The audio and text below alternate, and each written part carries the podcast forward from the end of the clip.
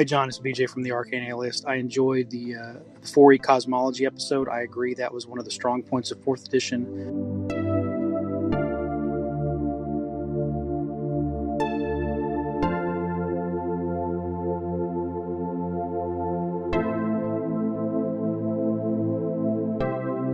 Welcome back to the Red Dice Diaries. I'm your host, John, and before the music there, we heard from BJ of the Arcane Alienist talking about how much he liked the cosmology, the world axis cosmology in 4th edition. As per my previous episode on the subject, I'm a pretty big fan of it too. But BJ's got a little bit more to say, so let's let him crack on with that.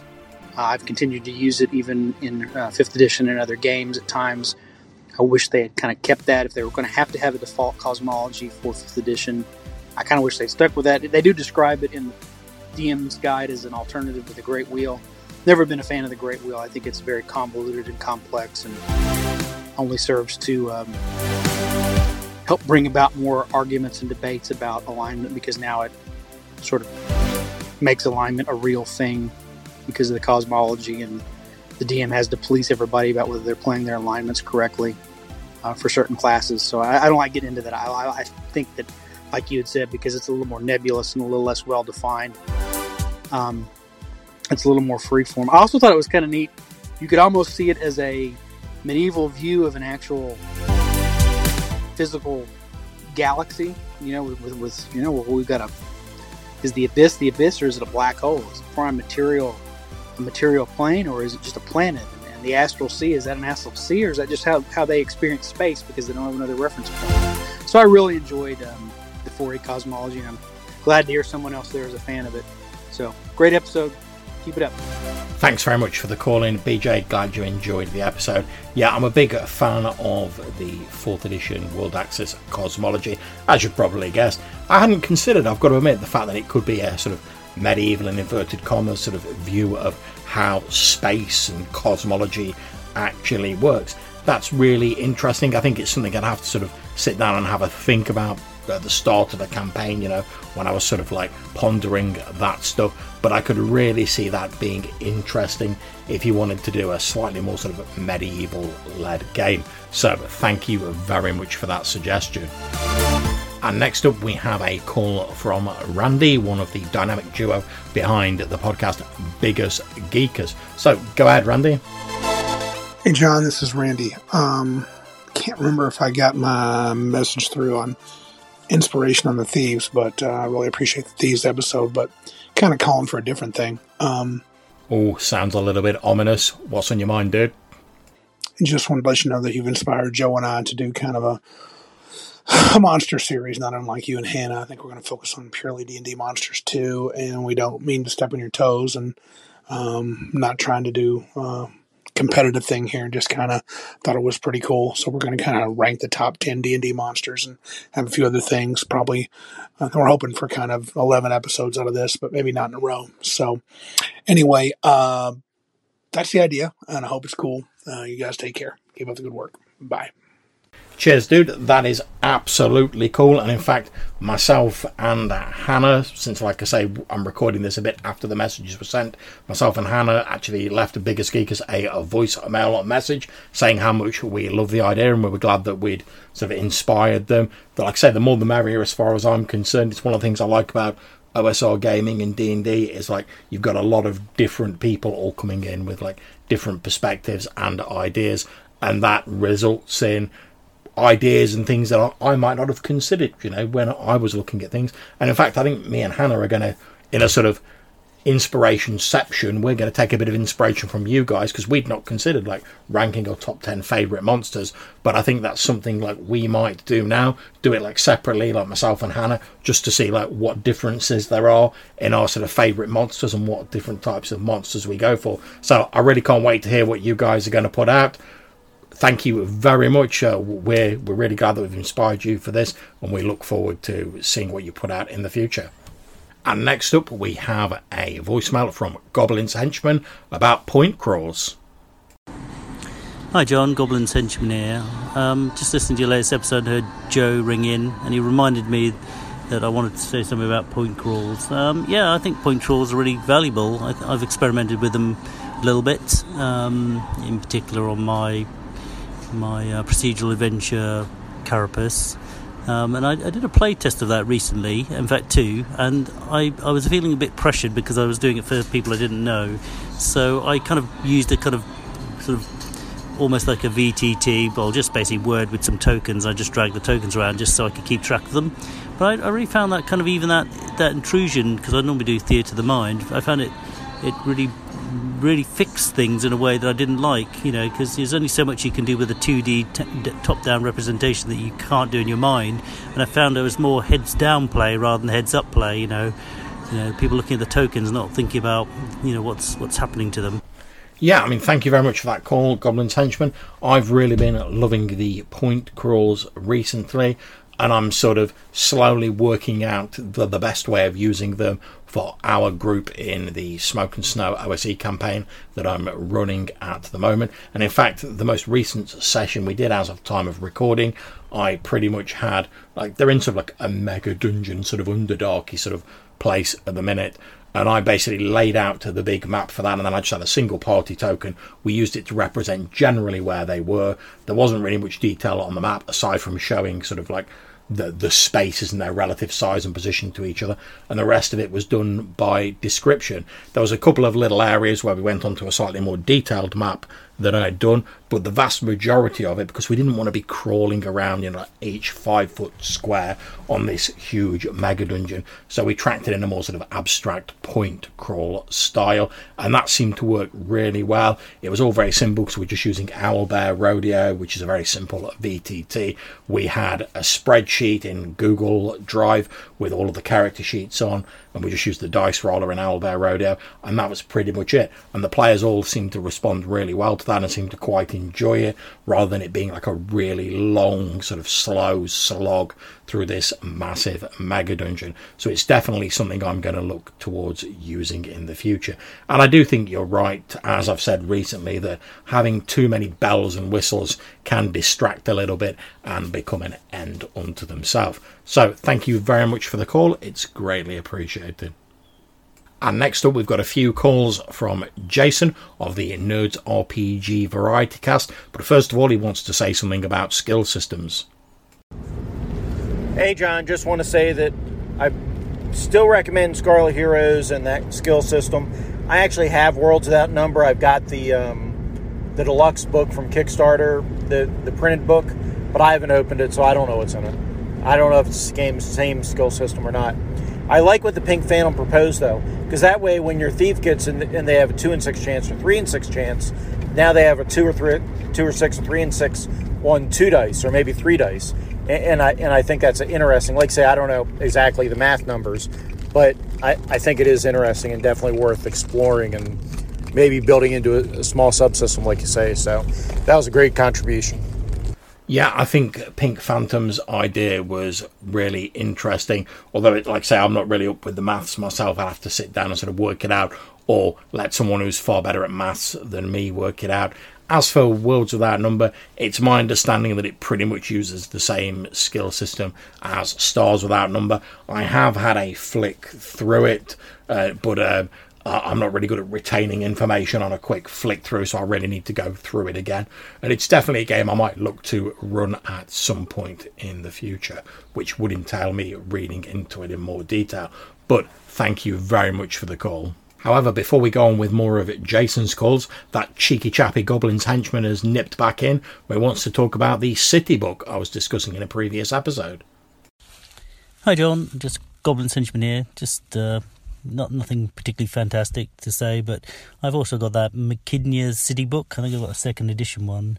Um, I think I bought it at the time because I was interested in uh, maybe making a hex flower about exploring a city and I thought, wow, there's a lot of stuff in here. But I think you're right. There's so much stuff that it's almost to the point where you, you wouldn't be able to use it on the fly very easily unless you're really familiar with it.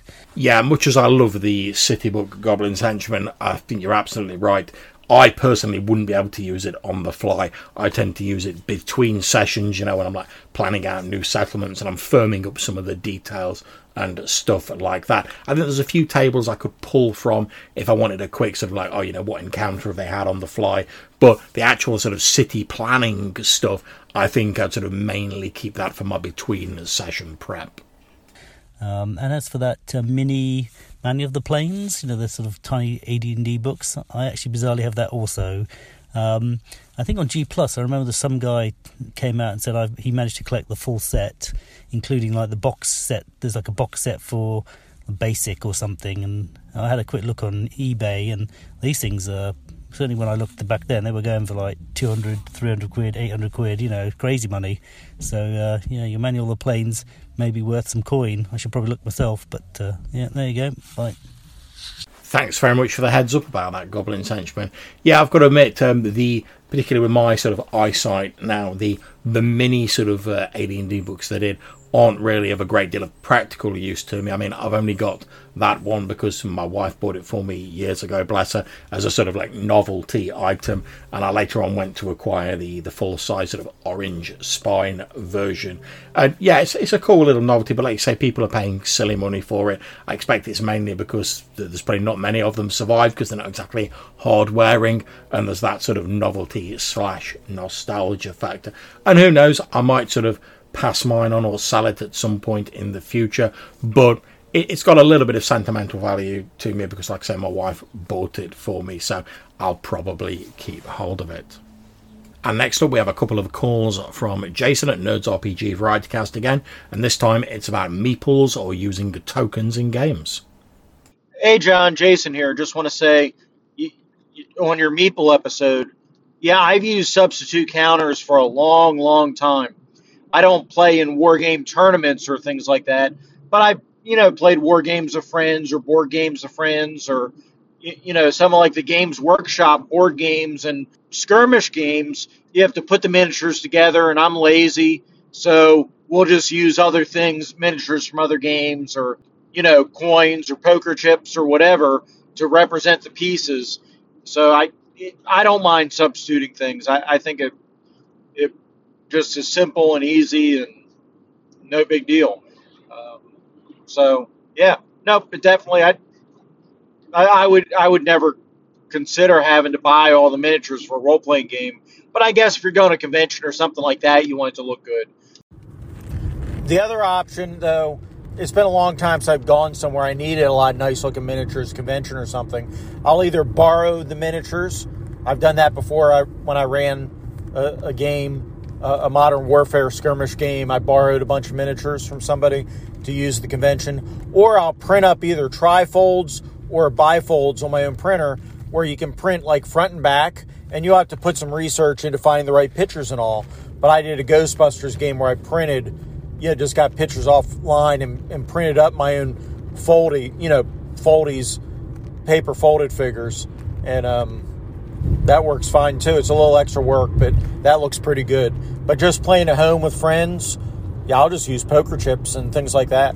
You know, make um, what do you call them? Um, pogs, and and do that because that works just well. So, take care. All great suggestions there, Jason. Thank you very much. Yeah, I've got to admit, I forgot to mention poker chips in my original episode, but I have used those before.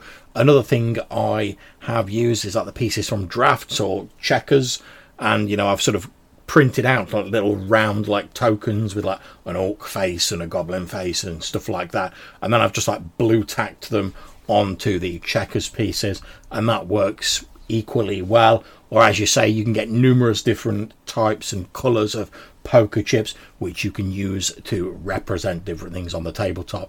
And I think they work really well. I mean, I think poker chips might be a little bit big for the standard sort of like inch square grid, but I'm sure you can probably get smaller poker chips or you know you can just sort of like not worry about it too much depending on what game you're running but yeah i think tokens can work really well particularly if you've got limited storage space you're having to transport a lot of stuff for a convention and while miniatures do look cool at conventions. I mean, I've gone to a convention up in Glasgow and I, we laid out full like Dwarven Forge 3D scenery in a dungeon. We had all miniatures and all stuff like that.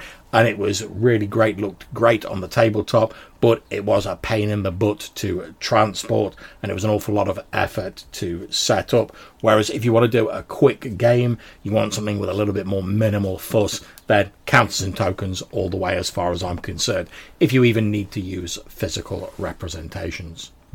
But tell me, Jason, what do you think about the concept of evil in D&D? To be honest, eh, I'm not really that bothered like in AD&D First Edition, some classes require you to be evil to be that class, and you may want those classes in the game, and that's okay as long as the players want to be a team player and, like you say, work with a group.